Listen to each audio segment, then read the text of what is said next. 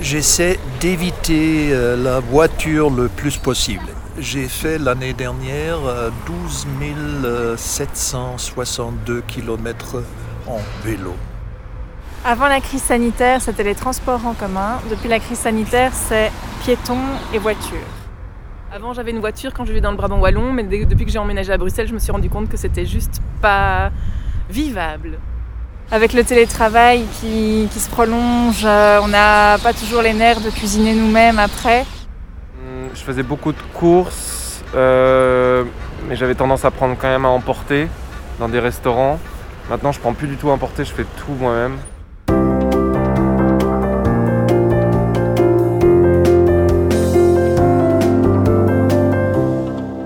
Bonjour à tous, soyez les bienvenus. On est ravis de vous accueillir dans le tout premier numéro de Test Talk, le rendez-vous des consommateurs avertis. Un rendez-vous proposé par Testachat qui a pour but de mettre en lumière nos manières de consommer au sens large et au quotidien et d'identifier, de comprendre les comportements bien ancrés et les tendances qui se dessinent.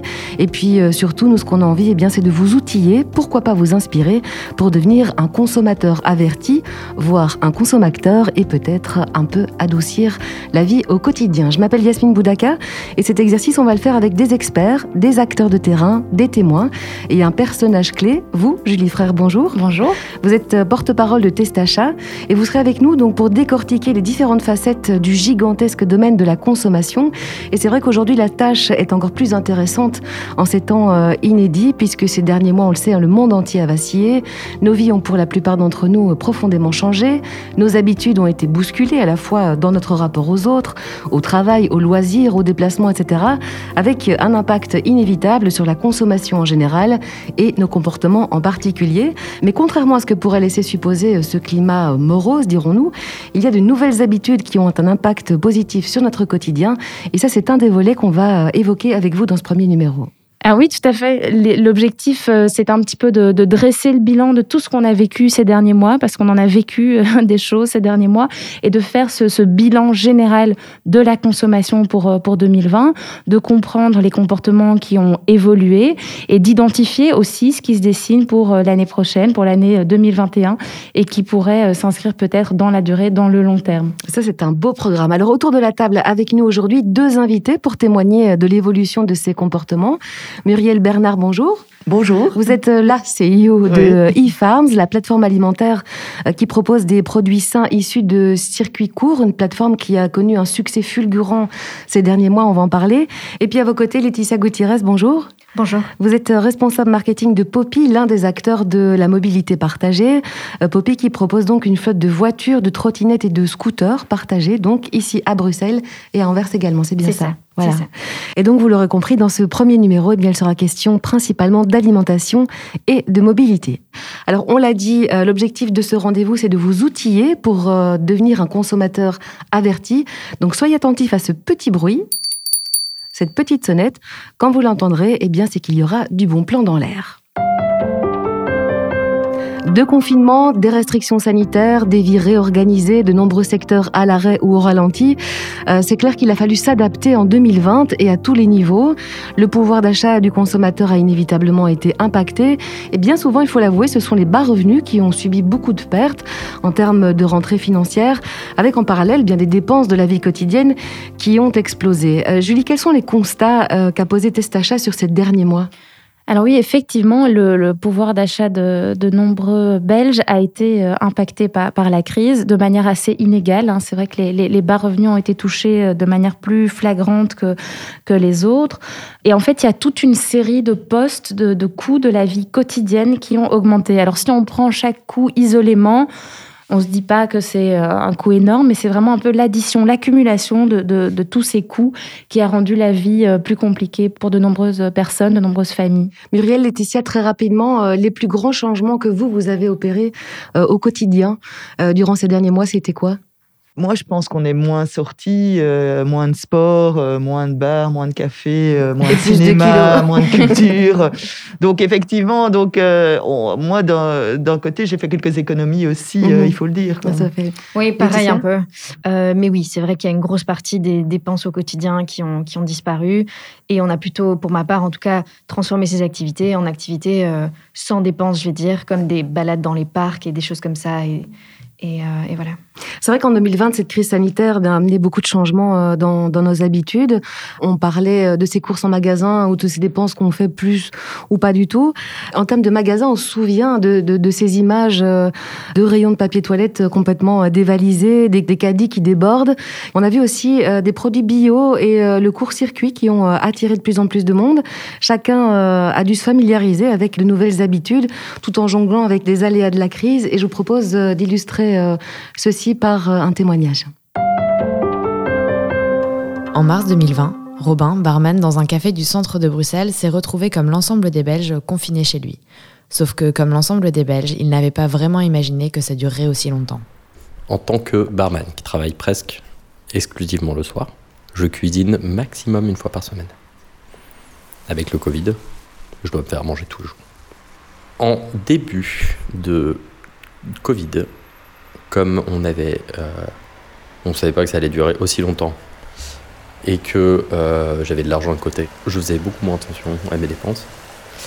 Après, genre 4 mois de Covid, j'avais beaucoup moins d'argent.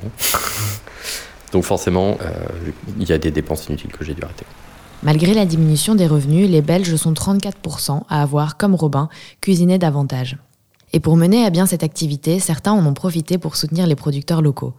Mohamed Haripou est responsable à Scarbeck d'une ruche qui dit oui, le réseau d'achat direct aux producteurs locaux. Et la solidarité envers ces producteurs, il en a été l'un des premiers témoins. On a eu, euh, avec la pandémie et avec le premier euh, confinement, une explosion euh, des commandes, une explosion des membres qui, se sont, qui nous ont rejoints. surtout dans le premier, lors du premier confinement, où il y a eu parfois des fois 4 fois 5 en termes de commandes et de membres.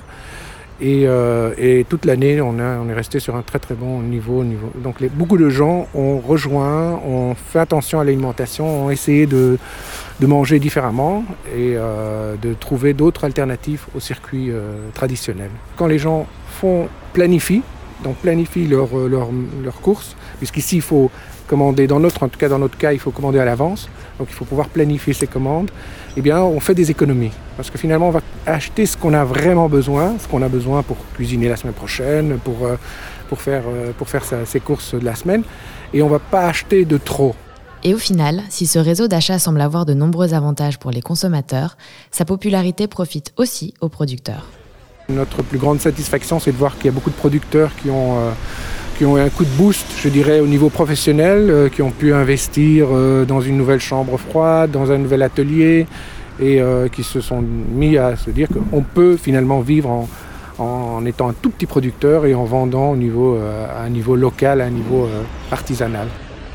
Voilà finalement un constat positif par rapport aux événements de, ces derniers mois. On a beaucoup parlé de shopping en ligne. Est-ce que dans le cadre des supermarchés, on peut vraiment parler d'un boom de la vente en ligne? Alors en tout cas, il y a clairement un changement de tendance parce que avant la crise, plus de la moitié des gens en Belgique n'avaient jamais fait de courses alimentaires en ligne. Et après la crise, plus de la moitié des gens ont fait leurs courses euh, alimentaires en ligne. Donc c'est pas un bouleversement euh, gigantesque, incroyable, mhm. mais c'est quand même un changement de, tendance. Et le nombre de personnes qui fait ces achats euh, en ligne a doublé. Donc on est passé de 5 à 10% selon les résultats de, de, notre sondage. Donc il y a clairement un changement d'habitude euh, qui a eu lieu euh, à cause de, la crise. Mhm. Ce changement d'habitude, euh, Muriel, vous, vous l'avez constaté au sein d'IFARM, je suppose? Oui, tout à fait. Donc nous, on a vraiment, on a vraiment vu la différence. Donc on a multiplié dès le début du confinement nos ventes par trois. Et on, a été sold out pendant les premiers mois du confinement, tellement que la, demande était élevée. Mais je pense qu'en Belgique, on était aussi un peu en retard sur euh, l'e-commerce alimentaire. Donc, euh, les, gens n'avaient pas pris cette habitude alors que c'était déjà plus développé ailleurs. Et on a rattrapé euh, ce retard, en fait, aussi simplement. Alors, pour ceux qui nous écoutent, je rappelle que vous êtes cofondatrice d'e-Farms, donc, qui est une plateforme alimentaire qui propose des produits sains, des circuits courts, que vous travaillez plus ou moins avec 80 fournisseurs bruxellois, wallons et flamands, des producteurs bio. Aujourd'hui, vous employez 40 personnes oui. parce que les clients ont explosé justement ces derniers mois Bruxelles et en Wallonie, on parle de 40 000 euh, euh, clients et une plateforme qui a triplé ses résultats euh, depuis le début de la crise, qui vous a d'ailleurs poussé à, vous étendre, à emménager dans un plus grand entrepôt, dans un plus grand espace pour pouvoir gérer toutes ces demandes. Comment vous vous expliquez ça? Ben, je pense que les personnes ont envie de manger différemment, ont plus le temps de cuisiner et de penser à ce qu'elles vont manger. Donc elles s'organisent et quand on s'organise, c'est facile de faire ses courses pour la semaine euh, en ligne. Je pense aussi que euh, on, a envie de cuisiner, on a envie de se faire plaisir. Donc euh, les produits locaux, souvent il y a, beaucoup de bons produits euh, localement. Donc les, gens vont prendre le temps de, choisir le bon produit et de le cuisiner plutôt qu'acheter un, plat tout fait ou, d'acheter un sandwich au, snack du coin. Donc c'est un changement de, mentalité. On a vu aussi des achats plus plaisir, les bières, les vins, ça aussi ça a explosé, le bon chocolat, tout ça. Donc je pense que voilà, c'est un peu la, tendance, les gens avaient envie de se faire plaisir, avaient envie aussi de soutenir le commerce local, soutenir les producteurs locaux. Euh, quand, il y a une, sorte de, comment dire, de, on, se recentre euh, sur, sur, sur, euh, sur sa communauté et, je pense mhm. que c'est aussi un des bienfaits du confinement en soi. Bah, justement, parmi les produits que vous proposez, euh, Mireille Bernard, il y a des fameuses boîtes euh, IFAR, mais ça, c'est boîtes Julie Testacia à tester? Oui, Alors, on a fait, ah on a fait une, une expérience pour, pour un petit peu voir quel était le, le vécu des gens par rapport à ces box repas. Hein, donc là, on ne parle pas de courses euh, en ligne où on achète séparément euh, fruits et légumes, etc., mais, mais bien de, de box repas avec des recettes qu'on peut, qu'on peut cuisiner chez soi. Et bon, je dois dire que l'expérience euh, par rapport à iFarms était assez positive par rapport à nos, nos membres. ils trouvaient que c'était pas trop cher. Alors c'est vrai que le prix en fait revient souvent par rapport à ces boîtes, mais on voit qu'il y a une acceptation plus élevée quand on sait que c'est du bio et du local.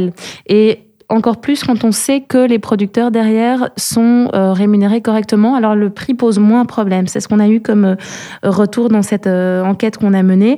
Je trouvais que le, site était clair. et un point, je pense aussi important, c'est qu'il y avait une satisfaction par rapport aux emballages. Il y avait moins d'emballages que chez d'autres. Donc voilà, point positif. Alors il y avait quelques critiques aussi, mais la principale, c'est par rapport à d'autres alternatives euh, comme euh, HelloFresh ou Simply You, euh, qui ne sont pas, donc on n'a pas testé que du bio et local, on a testé les box repas plus, plus globalement, eh bien, eFarms ne proposait que 8 boîtes, alors que d'autres en proposaient jusqu'à 20 par semaine. donc ça, c'était le retour un peu plus critique de nos utilisateurs. Oui, et, depuis que vous avez fait cette enquête, au fait, on s'est amélioré, donc on a augmenté la ah, diversité des recettes. Voilà. vous êtes à combien de, Donc aujourd'hui, il y a 10, 10 plats au choix hein, que vous pouvez choisir par semaine euh, pour composer euh, votre menu et on va augmenter encore, on va en rajouter encore quelques-unes euh, dans les semaines à venir. Donc le, voilà, le retour des, des membres de Testacha a, a, très porté ses fruits. et ce que je voulais aussi rajouter quand, sur le prix, au fait, ce qu'on voit, ce qui est assez intéressant sur le prix de la box repas, c'est que comme on suit tellement bien les saisons et qu'on travaille avec des producteurs sur un, approvisionnement très spécifique, on arrive à être super compétitif sur le prix de ces box repas par rapport au marché fait. Euh, e-Farm, quels sont ses défis pour, euh, pour 2021, les années à venir? Notre défi, donc c'est faciliter cet accès euh, à l'alimentation durable. Ça, c'est vraiment euh, notre notre objectif. Quoi. En tout cas, ce qui a été constaté, c'est que l'aspect durable de la consommation alimentaire, c'est vraiment une tendance qui se confirme pour le futur. Ça chatouille hein, les consommateurs. Julie Testacha a mené un sondage d'ailleurs à, à, ce sujet. Ça, c'était avant la crise du Covid. 6 Belges sur 10 affirmaient y accorder un au moins un peu, si pas beaucoup d'importance. Et un sur deux assure que la réflexion de la durabilité influence déjà au moins en partie ces, achats. On va voir que ça a évolué euh, euh, depuis. Mais qu'est-ce qu'on entend ou qu'est-ce que les consommateurs comprennent par durabilité dans l'alimentation? Oui, on a posé la question, on a fait une très grande enquête avant le, Covid. Donc c'est intéressant de voir aussi le, la différence. Une enquête en deux temps, on peut être 3000 personnes et puis auprès de 1000 personnes dans un deuxième temps. Et alors on leur a demandé effectivement à quoi vous pensez quand on parle durabilité dans l'alimentation? Et ce qui revient en numéro un, c'est acheter local, probablement encore plus euh, maintenant. Euh, le deuxième, c'est le faible impact environnemental. Donc c'est pour ça que c'était important de parler aussi euh, des livraisons. Des revenus justes pour les fermiers, c'est le troisième point qui revient. L'interdiction des pesticides et OGM en, quatrième position. Et en cinquième position, c'est des produits peu transformés et traditionnels. Donc c'est intéressant de voir qu'il y, a des perceptions mmh. assez différentes. Mais ça, c'est donc les, le top 5 des réponses qu'on a obtenues dans ce sondage. Et il y a toujours des freins malgré tout qui subsistent auprès du consommateur pour se diriger vers l'alimentation euh, durable, le premier, on imagine, c'est le coût C'est le coût, c'est vraiment le, frein numéro un qui est revenu dans, notre sondage. Élément important, les, les, deux points qui suivent, c'est le manque d'informations sur la manière de faire et l'absence d'étiquetage clair. Donc il y a quand même un souhait de chercher, mais c'est pas facile de trouver apparemment pour toute une, une, série de personnes. Le manque de produits durables en magasin, c'est la quatrième position. Et alors mon préféré, le cinquième, c'est je ne me soucie pas de la durabilité. c'est pas mal. Bah, pourquoi pas Chacun. Il y a évidemment aussi, euh, il, y a, il y a aussi évidemment toute une série de considérations. On a dit euh, que le, le, prix euh, est un élément important pour toute une série de, de personnes qui n'ont peut-être pas l'opportunité de se soucier à ce stade-ci de, de, de la durabilité, c'est peut-être un pas plus loin. Euh, donc, euh, c'est intéressant d'avoir ce retour-là de, toute façon. Muriel Oui, moi, sur, euh, je voulais réagir sur l'étiquetage ou vraiment les informations produits. Pour moi, ça, c'est vraiment un des éléments clés.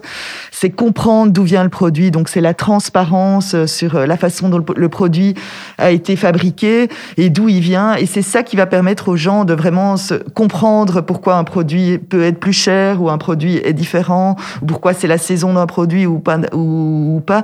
Donc pour moi, la transparence et l'information sur le produit, c'est clé. Et c'est pour ça, nous, par exemple, chez eFarms, on, on met chaque fois, sur chaque produit, on, explique d'où il vient et de quel producteur il vient. Mmh. Comme ça, chaque consommateur peut se faire lui-même son avis sur la durabilité du produit. Laetitia Gutiérrez, vous, en tant que consommatrice, euh, la lecture des étiquettes, c'est quelque chose que vous faites lorsque vous faites vos courses?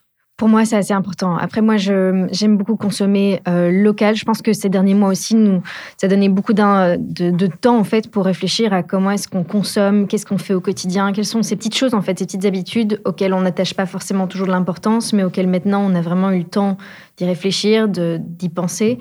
Euh, et, c'est vrai que c'est assez important. Euh, pour, moi, c'est plutôt. Je, préfère aller dans des petits marchés, mais c'est très personnel, mais je préfère aller dans des petits marchés ou des petits euh, producteurs locaux que de faire mes courses en supermarché où on n'a pas forcément l'information sur d'où vient le produit, quel type de produit est-ce qu'on achète. donc c'est plutôt, pour ma part en tout cas, une, réflexion de qualité au-dessus de la quantité. Mmh. Mmh.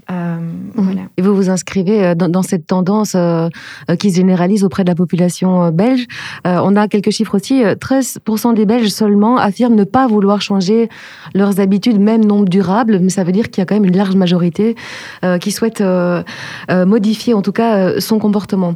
parmi les chiffres qu'on a reçus aussi par rapport à, cette enquête, et vous l'évoquiez aussi, consommer moins, Laetitia, il y a la notion de gaspillage alimentaire. 68% des Belges sont prêts à limiter le gaspillage. C'est vrai que c'est un fléau dans les ménages. 4 milliards de tonnes euh, d'aliments sont produits chaque année dans le monde. Il y a 1,3 milliard qui n'est pas consommé. Il faut savoir que la production, ça implique aussi eh bah, de l'eau, de l'engrais, des produits phytosanitaires. Et euh, si on parle gaspillage, bah, tout ça est dépensé euh, pour rien. Et pour donner une, idée aussi, la part de responsabilité du consommateur dans ce gaspillage est de 35 à 40 sur l'ensemble de la chaîne. Donc on a vraiment un impact individuel à avoir dans cette problématique. Nous, on travaille beaucoup au fait euh, sur le gaspillage alimentaire. En fait, déjà à la source, parce qu'en fait, le consommateur c'est 30 à 40% mais en fait, il y a aussi la chaîne. Donc nous, on travaille en flux tendu. On ne commande chez les producteurs que ce qui est acheté euh, par nos clients, donc ce qui permet de pas avoir de gaspillage euh, dans les entrepôts d'e-farms. Euh, les clients qui euh, cuisinent avec des, des box repas. On n'y avait pas pensé au début, mais c'est aussi un moyen d'éviter le gaspillage parce qu'en fait, on reçoit les quantités euh, de nourriture exactes pour préparer la recette et pour le bon nombre de personnes qu'on est. Et ensuite, ce qu'on voit, c'est que sur notre blog, on a pas mal de recettes sur comment utiliser ces fonds de frigo et ça cartonne. Donc les, les gens ont le temps de chercher des recettes et de nouveau avoir le temps de cuisiner. On, on cuisine ses restes et du coup, on gaspille moins. Mesdames, je vous propose de mettre de côté nos estomacs quelques instants et, euh, et d'aborder euh, un autre sujet, la mobilité, qui fait aussi partie euh, de nos habitudes qui ont été profondément modifiées ces derniers mois. À la suite du premier confinement, plusieurs enquêtes ont été réalisées sur ces nouvelles habitudes de mobilité. les résultats sont clairs et l'enquête de Testachat arrive à la même conclusion. C'est que les Belges ont fui les transports en commun. Les usagers ont préféré se tourner vers la voiture ou encore le vélo et ça on va l'évoquer avec vous, Laetitia. Le vélo qui avait déjà euh, le vent en poupe, mais la crise sanitaire euh, n'a fait que renforcer cette tendance et c'est ce qu'on a voulu vérifier. À deux pas de la place Jourdan, à Bruxelles, Nicolas de Kegel est revendeur de vélos et l'année dernière, son chiffre d'affaires a été multiplié par 4. En 2020, donc bah, un peu comme tout le monde, on a été surpris en mars par euh, le confinement généralisé. Donc on a fermé, tout simplement. Et puis ben, à la fin du confinement, euh, on a vu, euh, comme tout le monde, euh, le boom de l'usage du vélo qui a commencé. Et dès qu'on a réouvert, bah, c'était une demande complètement folle. Parce qu'en fait, ça fait quelques années qu'on voit vraiment une accélération de la demande des vélos et des vélos cargo spécifiquement pour nous. Et donc, finalement, la crise sanitaire a été un accélérateur de la demande. Et il faut dire qu'aujourd'hui, chacun peut trouver un vélo qui répond à ses besoins. Les deux roues peuvent être pliables ou encore permettre de transporter plusieurs enfants. S'ajoute à cela l'apparition de l'assistance électrique, un argument de taille pour convaincre les plus réticents. Je suis depuis plus de dix ans dans le milieu du vélo et très clairement, le grand changement a été le développement de vélos électriques avec des bons moteurs, donc des bonnes assistances électriques, euh, faciles à prendre en main et puissantes. Et a fortiori, en 2020, avec la crise sanitaire, ben, tout ça s'est accéléré finalement le fait d'être cloîtré à l'intérieur et de se dire, bah, ça c'est un moyen de pouvoir prendre l'air, c'est de prendre le vélo sans être euh, coincé contre les autres, sans être dans une salle de sport, euh, de manière à pouvoir garder les distances sans effort, pouvoir aller beaucoup plus loin qu'on aurait imaginé, en fait, dans, dans ces déplacements quotidiens et dans ces, ces déplacements de loisirs. Tous les paramètres, en fait, se sont accélérés avec la crise sanitaire, vraiment. Ces arguments en faveur du vélo électrique se vérifient quand on regarde du côté des consommateurs. Eva, bruxelloise de 25 ans, a investi après le premier confinement. Le fait que je me mette au vélo est hyper lié euh, à la crise parce qu'on a été confiné et donc il y avait moins de voitures au départ sur les routes. Je savais qu'un un des freins, ce serait euh, de devoir aussi faire tous mes déplacements et arriver euh, pleine de transpiration ou en ayant trop chaud ou quoi. Donc je m'étais dit qu'un vélo électrique c'était pas mal parce que pour les moments, enfin pour les endroits où il y a des, grandes montées ou quoi, ben, ça me permettait de faire peut-être un peu moins d'efforts et d'avoir cette assistance-là. Et du coup, euh, de me déplacer parfois plus rapidement, mais de manière euh, plus aisée. Et malgré l'hiver et le froid, la tendance cycliste devrait poursuivre son chemin en 2021, loin des bus et des métros. Pour une grande majorité des trajets que je faisais avant en transport en commun ou à pied, euh, je privilégie maintenant mon vélo parce que c'est même plus chouette au final t'es es un peu plus tranquille, euh, tu es dans ta bulle et, et du coup, je préfère le vélo. C'est un peu cocasse hein, de parler de, mobilité quand on est confiné, puisque nos déplacements sont encore limités euh, aujourd'hui. Mais là aussi, euh, chacun s'est adapté. Et dis, quel impact a eu cette crise sur nos déplacements?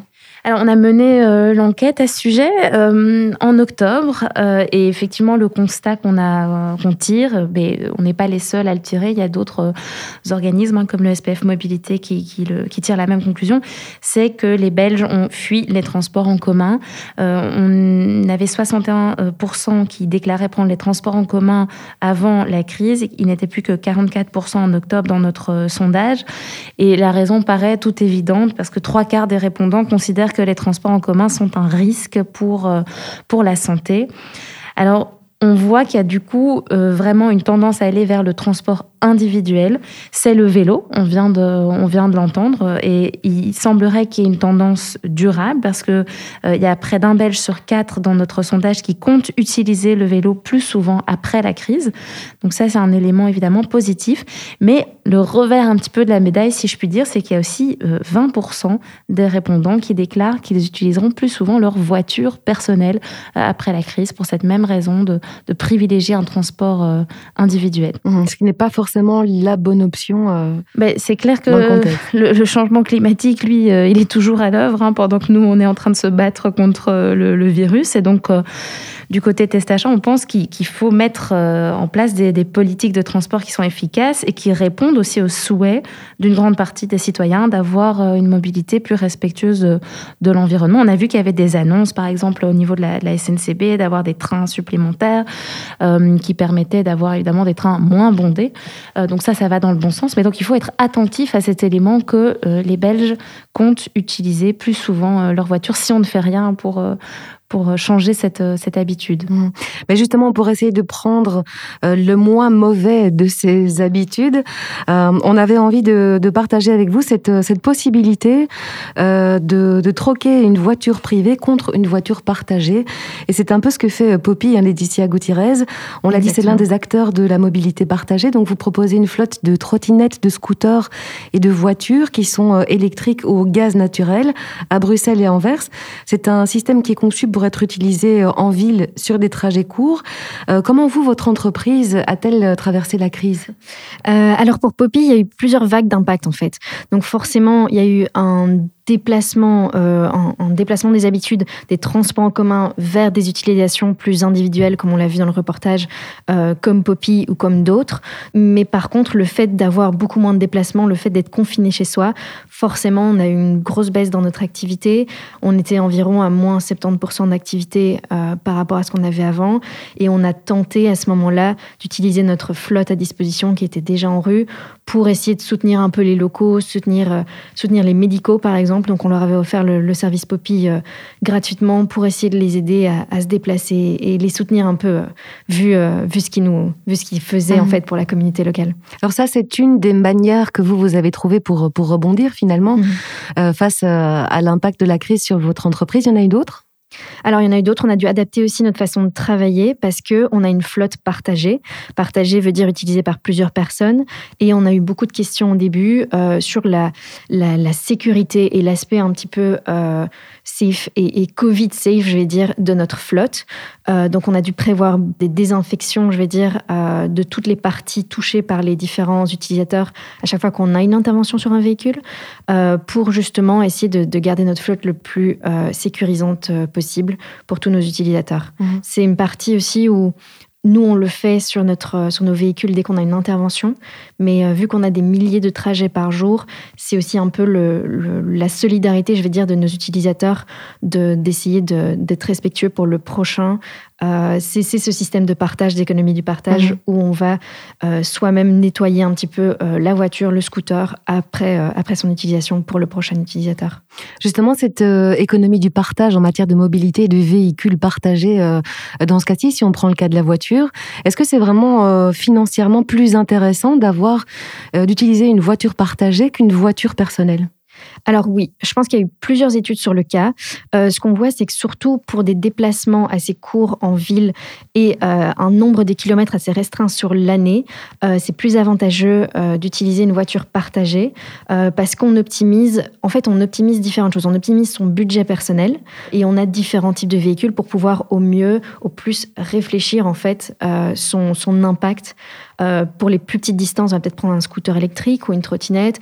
Pour des distances à plusieurs ou peut-être un peu plus longues, on va peut-être prendre une voiture. Mais c'est plus une réflexion euh, en amont de se dire qu'est-ce, que, qu'est-ce qui est pratique, qu'est-ce qui est efficace et comment est-ce que je vais réduire aussi mon impact sur mon déplacement. Et justement, euh, Julie, pour euh, connaître l'avantage éventuel euh, d'une voiture partagée, une voiture personnelle, test achat, attention, à un outil.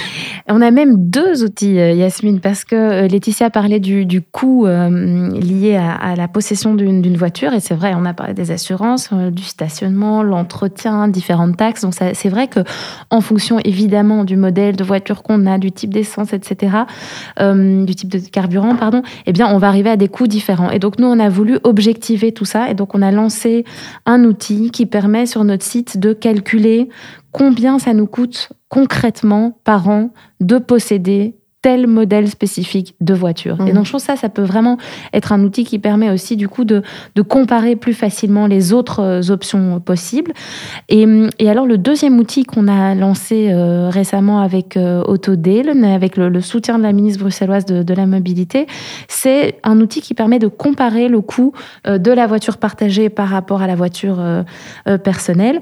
Et là, effectivement, on, arrive au constat, si je fais des moyennes, évidemment, hein, c'est que en dessous de 15 000 km par an, c'est plus avantageux financièrement d'utiliser une voiture partagée plutôt que de posséder sa propre voiture.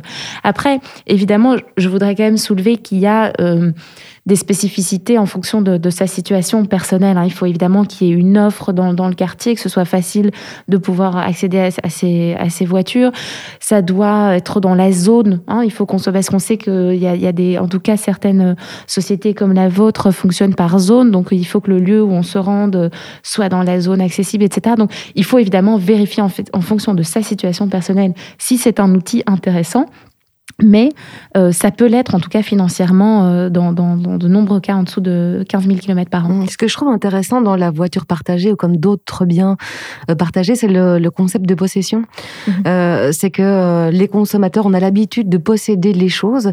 Et là, ici, on remet en question vraiment cette notion de, possession. Est-ce que ça, c'est une tendance dans différents domaines aussi, que le fait de partager les biens, c'est une, une évolution mentale qui est en train de s'imprégner vraiment dans la société de consommation. Oui, je pense que pour nos utilisateurs, une grosse partie, c'est d'essayer d'avoir la, solution la plus, la plus rationnelle, la plus logique, et de se dire est-ce que, euh, est-ce que je dois acheter moi-même une voiture ou deux voitures, ce qui est quand même très ancré, surtout chez les Belges. C'est très ancré d'avoir une voiture, euh, d'avoir sa propre voiture. Ma voiture, ma liberté, hein, voilà. c'est bien connu. Ma voiture, ma liberté. Mais, euh, mais c'est de se dire comment est-ce que je vais pouvoir, euh, au final, optimiser mon budget, comment est-ce que je vais pouvoir me déplacer de façon responsable aussi. quelle est la meilleure solution aussi d'un point de vue environnemental quel Niveau budget, niveau environnemental, niveau pratique aussi? Comment est-ce que je vais, de façon flexible, pouvoir me déplacer? Donc, c'est tout un, toute une série d'aspects aspect euh, qui est pris en compte. Chez nous, surtout, euh, ce qu'on voit, c'est que ce qui est très confrontant pour nos utilisateurs, c'est de se dire, si jamais j'ai une voiture qui m'appartient, je vais devoir la prendre d'un point A à un point B. Du point B, je vais aussi devoir reprendre ma voiture pour me rendre chez moi, par exemple, donc du travail à chez soi, etc. Et c'est pas forcément toujours le même, le, meilleur euh, moyen de transport. Si on réfléchit différemment et on réfléchit au partage, c'est la notion de se dire, en fait, j'ai des centaines de voitures à ma disposition dans la ville. Et en fait, toutes ces voitures sont un peu comme à moi. Donc, je peux euh, l'utiliser selon mon besoin. Euh, elles sont toutes garées en rue, disponibles. Et euh, c'est une autre notion de, de, la possession, en fait. C'est de se dire, je prends un véhicule quand j'en ai besoin et je ne suis pas lié ou contraint de trimballer, en fait, ce mmh. véhicule avec moi jusqu'au point final. Alors Poppy, c'est une flotte euh, de voitures, on l'a dit, euh, de trottinettes et de, scooters. Euh, ce qu'on a remarqué dans les études qui ont été menées ici, Laetitia, c'est que finalement, bah, l'option voiture, c'était l'option privilégiée, mhm. plus au, vélo, enfin le vélo aussi, mais qu'à la marche ou transport en commun. Est-ce qu'il n'y a pas un côté un peu pervers, on va dire, du, succès de, ce type de, de service, alors qu'on est dans, un, dans, dans une époque où on pense au climat, à la pollution, etc. Mhm. Il y a de l'électrique, je pense, chez vous, mais il y a encore l'essence aussi.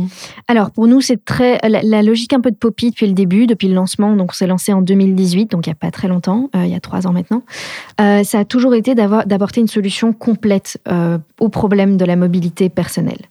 Donc, on a voulu avoir une solution qui est plus efficace, qui est plus pratique, qui, est plus, qui est moins onéreuse, mais aussi plus respectueuse de l'environnement. Donc, on a commencé avec une flotte 100% éco-responsable. On avait des voitures électriques et des voitures hybrides euh, au gaz naturel. Et puis, en fait, on a, on a augmenté la taille de notre flotte. Donc aujourd'hui, on a 500 voitures sur Anvers et sur Bruxelles. Et on a, euh, pour certaines euh, raisons, aussi rajouté des voitures à l'essence, mais avec un éco-score de minimum 75. Donc on reste sur des voitures très respectueuses de l'environnement. Le gros de la flotte, les, les, trois quarts de la flotte restent encore électriques et hybrides.